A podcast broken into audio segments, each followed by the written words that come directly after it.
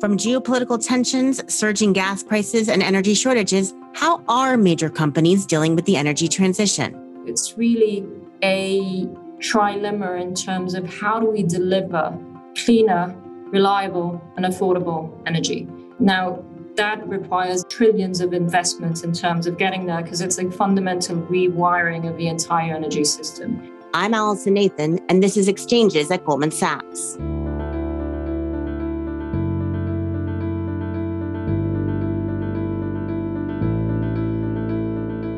Help us break down the energy shift and big oil's push into a more sustainable future, Giulia Chierchia, Executive Vice President of Strategy, Sustainability, and Ventures at BP, and Michele Della Vigna, Head of Natural Resources Research in EMEA for Goldman Sachs' research, join us now. Michele, Giulia, welcome to the program. Thank you. Thank you, Allison. So, Michele, let's start with you. Russia's invasion of Ukraine is obviously forcing countries to make some really tough choices about how to fuel their economies. So, how have these developments changed the landscape for energy investments over the last few months?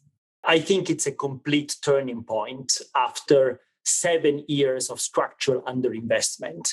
Let me put a couple of numbers to it. If we take all of the investments in primary energy, so not just oil and gas, but also solar, wind, nuclear, bioenergy, we sum it all up, we used to spend about one and a half trillion dollars per annum up until 2014. And since then, that investment has started to decline, reaching a trough of only $1 trillion in the last couple of years. We believe that investments need to rise again, at least to $1.5 trillion, more likely to $2 trillion if we also want to reach net zero carbon by 2050. And finally, after this conflict, the world, the governments, but also investors are starting to realize that this underinvestment in energy is unsustainable and hurtful to society. And we think it's really signaling this turning point from effectively a 10% negative decline in energy investment from the last seven years to what we believe should be a 15 to 20% per annum growth looking forward. And Giulia, we are having this war in Ukraine. We are obviously facing inflationary pressures around the world. And there's a lot of pressures to decarbonize, as Michele just outlined. So, walk us through the forces that integrated energy players like BP are contending with. How are you dealing with all of these challenges? Yes. So, I think it's fair to describe it as an exceptional confluence, I would say, of four challenges. The first one is unfortunately, obviously, the human tragedy and the war in Ukraine, with so many lives impacted, and also with impacts in terms of global, you know, food supply chains. The second one is very much around the energy crisis. So Michele gave some numbers. We just published our stats review. And what we're seeing happening is this on one side, demand rebounding post pandemic. So in 2021, we've seen primary energy consumption actually grow to be 1% higher than what it used to be in 2019. So, on one side, we have energy demand growing, and the other side, we have supply constraints. And Michele talked to the supply constraint driven by past investment. But of course, Russia also plays a critical role. In 2021, Russia produced 10.5 million barrels a day of oil and was the largest global exporter. The IEA estimates that approximately 3 million barrels a day of that production is actually offline today due to sanctions. If you take gas, Russia was supplying in 2021 32% of European gas and 55% in Germany. And if you look at Nord Stream One last week, volumes decreased by 60%. So that creates a fundamental pressure that brings into the equation security of supply. The third key challenge is climate. So a lot of commitment, a lot of ambition. And yet, if you look at 2021, emissions again have risen by 5.7% in our stats review, which basically means a rebound from the 2020 dip, which was linked to lockdowns. And then the fourth one is the societal crisis in terms of increasing cost of living, inflation, and lower economic growth and you know potential implications in terms of recession so it creates an extremely uncertain environment to navigate both in terms of macroeconomic environment as well as energy with very different stances in different geographies. So Europe seeing it as an opportunity to accelerate because the levers for the energy transition basically play into security of supply and independence from Russia. Other regions playing it very differently. For us, it's just a restatement of our strategy and what we need to do, which is basically do the right thing. And do the right thing was really at the core of our decision to exit Russia continue to invest in our resilient hydrocarbons business to supply the oil and gas that the world so needs today and making that business resilient and accelerating and continuing to invest in our transition growth engines to build the alternative and capture that growth. And in many ways, you're really just seeing your customer base change in terms of their urgency and need to diversify energy resources away from traditional hydrocarbons. Again, given this push towards decarbonization and focus on climate change mitigation. So, how has that impacted your strategy? Well, it's very much the prerogative of actually getting to net zero. And if you think about it, it's really a trilemma in terms of how do we deliver cleaner, reliable, and affordable energy. Now, that requires, as Michele was saying, trillions of investments in terms of getting there because it's a fundamental rewiring of the entire energy system. And I don't know how it's going to play out in terms of pathway, but there's a few truths that we know will play out. First one is in the energy demand mix, we'll see fossil fuels over time decreasing. So if you take Paris aligned scenarios, we're talking about 25 to 50 million barrels a day in 2050 versus 100 today. So there still is oil in the system but less. Gas is more resilient. Electrification doubles to 2050 with renewables. If we are to get to net zero, basically having to grow to approximately 600 to 750 gigawatts a year developed. That's three times, two to three times what we did in 2021. And for hard to abate sectors, which are sectors where we can't electrify, and that's one third of energy demand today, we will need hydrogen, bioenergy, and CCS to actually play a role. So, as you can imagine, it creates a huge opportunity for us. And that's really at the core of what we've done from a strategy standpoint in setting an ambition to net zero and setting mid, long term, medium term targets to get there, covering scope one, scope two, and scope three, and a 3P strategy with hydrocarbons, mobility and convenience, and low carbon. And we're in action. So, a week ago, we announced the Asian Renewable Energy Hub, which has the potential to actually become one of the largest global hydrogen hubs. So we've acquired a 40% stake in it and operatorship. And you're talking about 26, up to 26 gigawatts of renewable capacity developed, 1.6 million tons of hydrogen produced, or 9 million tons of ammonia. This is big and is a clear indication of our willingness, but also the acceleration in the system towards energy transition. And Michele, if we think back, one of the key hindrances of embedding more renewables into the system, as Julie just laid out, we have to do in order to transition in the way that we desire, has just been the cost, the cost and returns environments of renewables. So, is that changing? Are we moving more towards an environment in which renewables are offering better returns?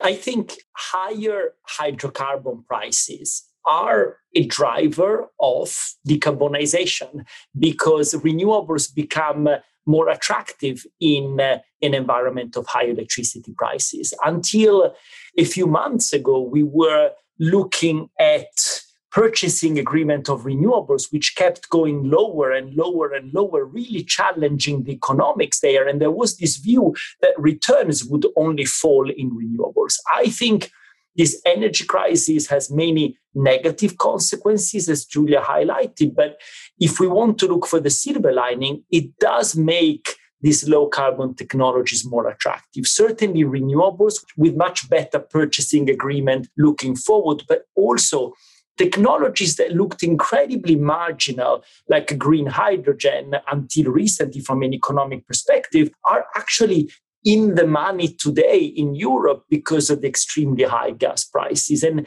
this is certainly an angle that we need to think about. And if there is one positive consequence from this energy crisis, it is, we believe, the acceleration of some of these low carbon technologies. But it's interesting you say that, Michele, because ultimately that's on a relative basis, right? So they look more attractive because hydrocarbon prices are higher not necessarily because the costs are coming down for renewables, or are they? Is that part of the equation here as well?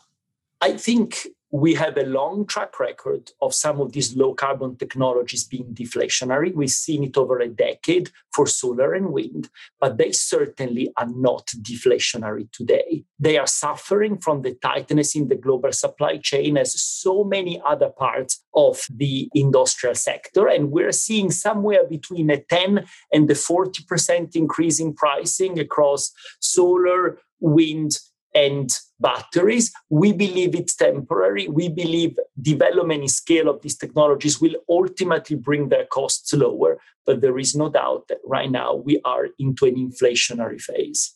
And one area that you are focused on and have been for some time is actually hydrogen. The hydrogen investing landscape has been gaining momentum, but you see more momentum ahead. So, you can talk a little bit about the role that the hydrogen that Giulia mentioned might play in this transition.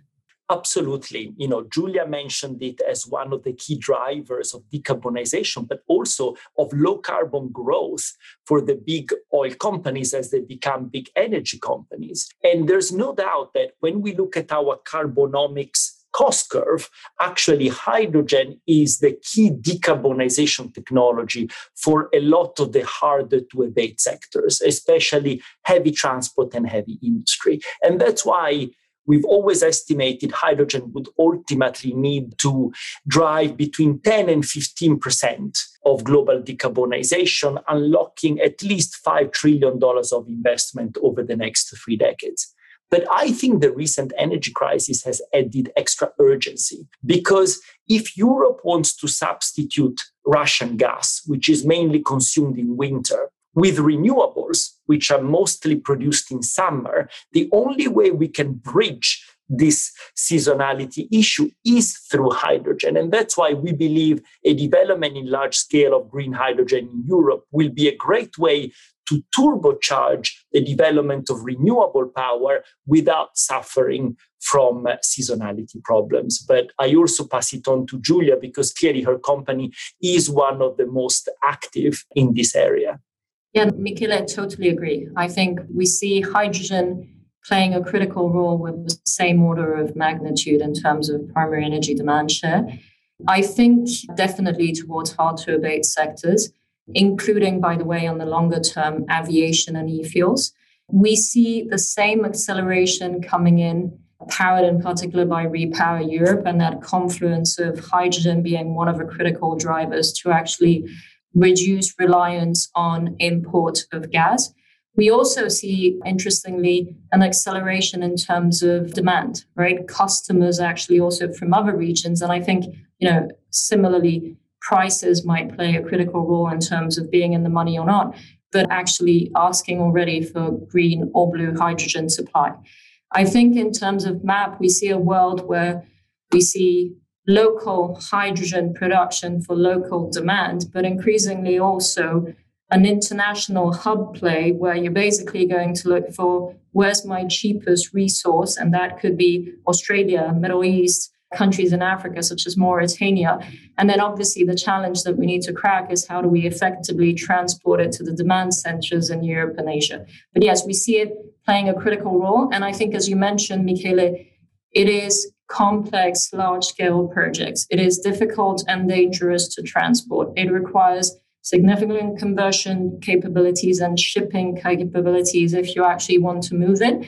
And gas customers are likely to transition to hydrogen. So for us, it is a perfect play in terms of our role in decarbonization. And one thing I would mention, Allison, to what you were saying is this is also why we see renewables playing a role, but not only as renewables standalone, but also renewables integrated into hydrogen. So when we look at renewables as a critical piece of the equation, we're not only looking at renewables with its return, but we're looking at renewables as part of integrated plays, be it into EV, be it into traded in power, or be it into hydrogen, which actually changes pretty fundamentally the economics. Right. But, you know, as we talk towards these goals of moving towards net zero, and BP has actually been quite specific about this. I think you've announced or provided an update in February that, you know, basically said net zero across your operations and production and sales by 2050 and then, you know, an interim goal of, of 2030. But ultimately, if we look at some of the reports from the IEA and the IPCC, the efforts that BP and the broader industry and the broader world are making still seem to be falling short of keeping that global warming at an acceptable level. So, I guess my question to you is BP doing enough? Is the industry more broadly doing enough? How would you respond to that? Yeah, so I think what I would say, Allison, is we've built everything around scenarios. And if you look at scenarios, indeed, the sources that we work with in terms of more authoritative scenarios are the IEA and the IPCC scenarios. Now, if you look at those April scenarios from the IPCC, which are the last scenarios, including the 1.5 degree scenarios, the 43%, which is referred to, is a global average. Now, what we can't do is take that 43% and bridge it into a specific energy source for an industry. If you look at the breakdown of that number, what you actually start seeing is primary energy consumption from oil is set to decline from 2019 to 2030 by 10%. Primary energy consumption from gas declines again 10% from 2019 to 2030. Primary energy consumption from coal declined by 75% from 2019 to 2030. So, what we have done is we've actually looked at the scenarios in pretty granular level and we've extracted the elements which are relevant and pertinent to our asset base because we don't have coal generation assets in our portfolio. And so, on that basis, we've defined our aims, which indeed, as you described, are net zero across operations, production, and sales. And I think we're one of the only oil and gas players who has actually net zero aims across the entire supply chain or value chain. And we think they're aligned to Paris. They're based on aligned to Paris scenarios. They get to net zero across all the dimensions, and they're based on a corridor of scenarios in terms of 2025 and 2030 interim targets. But at the same time, as we've discussed in this conversation a few times, you know, oil markets are tight. Global energy markets are very tight right now. Natural gas prices are skyrocketing. Does it make sense to really stick to these targets? I mean, in other words, is BP doing the right thing, but just too early given the current context? If I, and that's a question we get pretty often, as you can imagine, but in the current context, if I look at it, our strategy is a strategy of diversification in the frame of an energy transition, which will happen. We don't know at what pace that energy transition will happen, but it is happening. So it's a strategy of diversification on one side. And secondly, it's a strategy of growth to be exposed to those transition growth sectors and be in a place where we can capture them. So our strategy is set to optimize that, and it's not changing given the context that we're navigating today. It is a strategy of growth. We've set an ambition to actually grow EBITDA from 37 billion to approximately 41 to 48 by 2030. And yes, you know, high oil prices are actually making it easier to transition. But we didn't develop the strategy assuming high oil prices. As you can imagine, we developed it across a range of scenarios. And the strategy is very much built on two pillars. On one side, it's continuing to invest on the resilient hydrocarbons piece. And we're talking about 9 to 10 billion in 2025 in terms of investment, going to 8 billion in 2030. And we're talking about continuing to prioritize the oil and gas the world needs even more than before today. We have announced that we will be reducing our, our portfolio by 40% by 2030, but we've also announced that we aim to keep it flat by basically focusing on the best barrels. So, to your question, what we are doing is we're focusing on the highest margins, lower carbon, to make sure that the oil and gas we produce on a long term basis can actually be resilient through the energy transition. At the same time, we are investing in growth and those transition growth engines. Basically, 6 billion in 2025, and that number grows to approximately 7 to 8 billion in 2030. And those are transition growth engines which are likely to grow whichever scenario we're in. We're talking about bioenergy, where, if anything, the limitation is going to be supply. We're talking about EV mobility, which is happening twice faster than what we expected, even in our net zero scenario a year ago. We're talking about convenience, which for us is related to EV mobility. We're talking about renewables, and I shared some of the numbers in terms of acceleration. And we're talking about hydrogen, which is a critical building block for hard to abate sectors. So the way I look at it is you're exposed to the short term upside and you continue to provide oil and gas to an energy system, which today, let's face it, is very reliant on oil and gas. But you're positioning yourself to capture the growth that will inevitably come through the energy transition.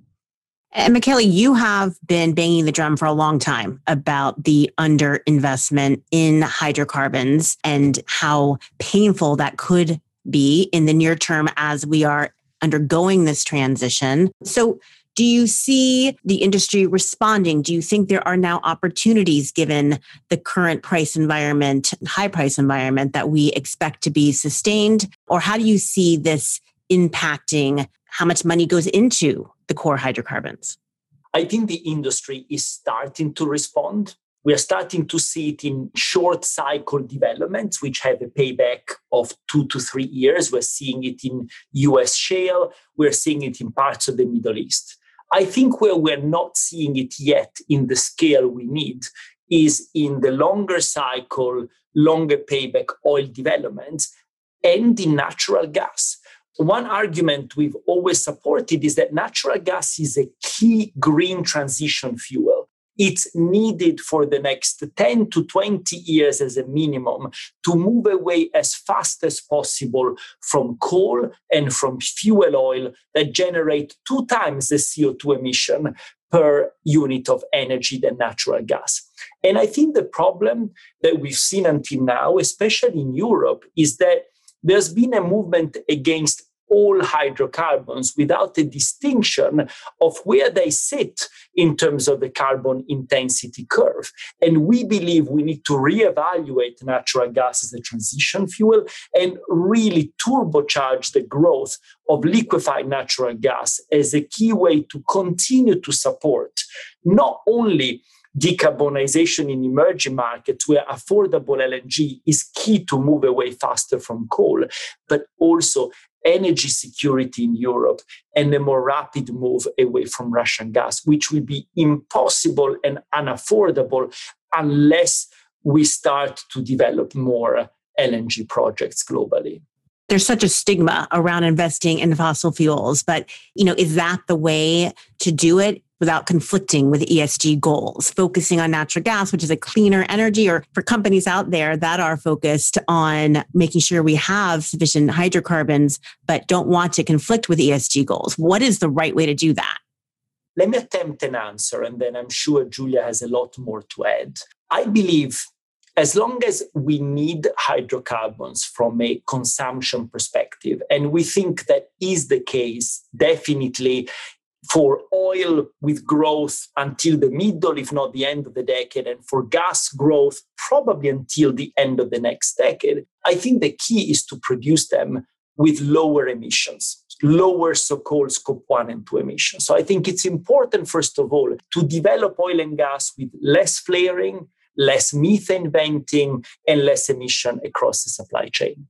And then to add lower carbon sources of energy like renewables and hydrogen and make sure that while producing a higher amount of energy, we can do it with lower emissions. And so, better operations and in the beginning of a diversification of energy sources towards low carbon. That I think is what energy companies can do to be consistent with the future where there is more affordable energy for a growing world population, but we also address some of the challenges of climate change. But Giulia, I'm sure you have a lot more to add on that. I fundamentally agree. As you know, we're in action on methane emissions. And if I can react to the point in terms of changing the energy mix, there's a number which I find quite telling, which is if you take India, and you project energy demand in India, which is projected to grow exponentially over the next 30 years. If that growth, instead of being actually generated through coal fired power plants, were actually supplied through combined cycle, G gas, you would actually reduce emissions by two gigatons. Now, to give a sense of the order of magnitude we're talking about, the amount of emissions last year in India is approximately the same amount. So it gives you an order of magnitude of the impact that the shift from coal to gas can actually have in terms of optimizing that energy mix. And so I agree with you that the challenge is how do you provide more energy with a lower carbon intensity. And that's what we're actually aiming for. And I think to add maybe to what you were saying, Michele, in the frame of potential levers to get there, we will have fossil fuels, we will have gas in the system still in 2050, right? Gas has a more resilient profile. Oil, I talked to some of the numbers. We have the technologies, including specifically CCS today, to actually abate emissions from industrial use of fossil fuels. So let's not forget this is not a net zero doesn't mean no fossil fuels in the system in 2050. So the question becomes how do we actually also accelerate those technologies to prepare for that? Let's turn to an area of innovation. Many sustainable startups are entering the scene from electric vehicles to eco friendly food producers and more. And these players are now pushing legacy players into innovative spaces, really just to stay competitive. How is BP navigating managing their current business practices while staying competitive against new players? So, no, you're right. It's an exciting environment. Many startups, many new companies playing a role, in particular in the space of mobility and EV, but not only, also in the broader energy transition space. We actually in BP have our own organization. It's called Launchpad and Ventures, which focuses on venturing incubation of internal ideas. And then Launchpad is the startup building and accelerator. And I actually have a pleasure of having that organization sitting within my areas of accountability. So if I look at Launchpad, which is a startup builders, we now have seven companies into Launchpad with a potential to build interesting, accelerating transformational opportunities. So to give you an example of one of the companies which I had the pleasure of visiting a few weeks back when I was in New York, this is Blueprint Power. What Blueprint Power does is it basically converts residential buildings into virtual power plants. So it aggregates energy demand from residential buildings and it gives you the opportunity to then generate and trade that energy. The way they do it is by putting a box in your building, basically real time measuring of energy consumption. And on the basis of that, they can help you actually optimize that consumption, but also recommend storage, low carbon, and if you link that to our trading activity, you can see how that becomes a virtual power plant. So it's a very interesting company led by an amazing CEO, Robyn Beavers. So we're active in that space. I would also say, Allison, that I think for the energy transition to be successful, you need both. You need startups, you need new companies, but you need players such as us to transition. The way I actually see it is you need it for the world. And take Tesla. You mentioned Tesla. Tesla in 2021 sold, I think, 1 million cars. And I think that was double from 2020. It's great. But it's 1.5%, 1.4% of global market share. So you need the Teslas of the world, but you also need the Toyotas and the Volkswagens of the world to actually transition. And if I bring that back to the world of energy, similarly, we need new players and startups, but we need companies such as BP to transition. And if I look at it from an investor standpoint, to the previous question you asked me, it actually we define this as a greening company, or we define ourselves as a greening company. And I think one of the pluses it exposes you to the upside in terms of the resilient hydrocarbons, oil and gas demand, while also exposing you to the growth in terms of that transition play. And so yes, we're active, but I think we need both. And at the end of the day, it's all hands on deck to make this happen interesting. Innovation is clearly going to be a key part of this. And Kelly, if we look at the performance of integrated oil companies, they've done very well year to date. I actually think they're the only sector up year to date. But despite that, they are still trading at historically low multiples. So do you think that they are undervalued at this point? And if so, what will it take to re rate them higher? I do believe that they are undervalued here. And I think that there will be three key drivers of outperformance here. The first one is the companies themselves taking advantage of the low multiples through buybacks. And some of these companies are currently buying back 5 to 10% of their own shares on an annual basis. Secondly, I think there is a rethinking about natural gas as a green transition fuel and as a key driver of energy security. And this makes up almost half of the business of these companies, which has long duration and which has a key role for society. And then finally, I think there needs to be a reappreciation that although these companies are not green today, they are some of the biggest global investors into green technology, and that the path of reduction in carbon intensity of their businesses is consistent with the Paris Agreement. Giulia was highlighting it before, but our carbonomics analysis, where we've looked at reimagining big oils into big energy, would support the same conclusion that these companies have the key pillars of decarbonization that can make them consistent with the Paris Agreement. So, my sense is it's a threefold drive here towards a re rating cash distribution to shareholders, ongoing capital discipline and buyback, a re-evaluation of the role of natural gas, and finally, a rethinking of these companies as greening company consistent with the Paris Agreement. Michele, Giulia, so glad you could both join us today. Thank you, Allison. Thank you very much. Thanks so much for joining us this Tuesday, June 28th, 2022, for another episode of Exchanges at Goldman Sachs. But before we go, I'd like to share news about an exciting new project we've been busy with. Every week on Exchanges, I sit down with top Goldman Sachs leaders and thinkers to discuss how the most pressing macroeconomic issues are moving economies and markets. But have you ever wondered how other top investors are navigating today's market headwinds? In our new special series, Exchanges at Goldman Sachs Great Investors, Allison Mass, our chairman of the investment banking division, and Katie Koch, our chief investment officer of public equity in our asset management division, will be speaking with some of the world's most respected investors about their investment strategies and views on markets and global economies. Catch this limited run series on the Exchanges feed now. If you enjoyed this show, we hope you follow on your platform of choice and tune in next week for another episode. Make sure to like, share, and leave a comment on Apple Podcasts, Spotify, Stitcher, Google, or wherever you listen to your podcasts.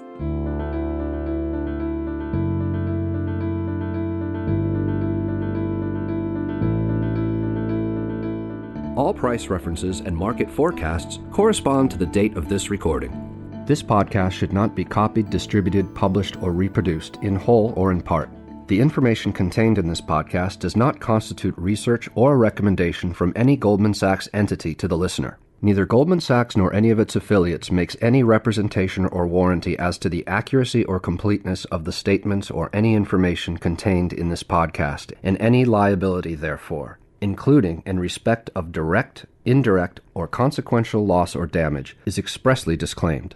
The views expressed in this podcast are not necessarily those of Goldman Sachs, and Goldman Sachs is not providing any financial, economic, legal, accounting, or tax advice or recommendations in this podcast. In addition, the receipt of this podcast by any listener is not to be taken as constituting the giving of investment advice by Goldman Sachs to that listener, nor to constitute such person a client of any Goldman Sachs entity.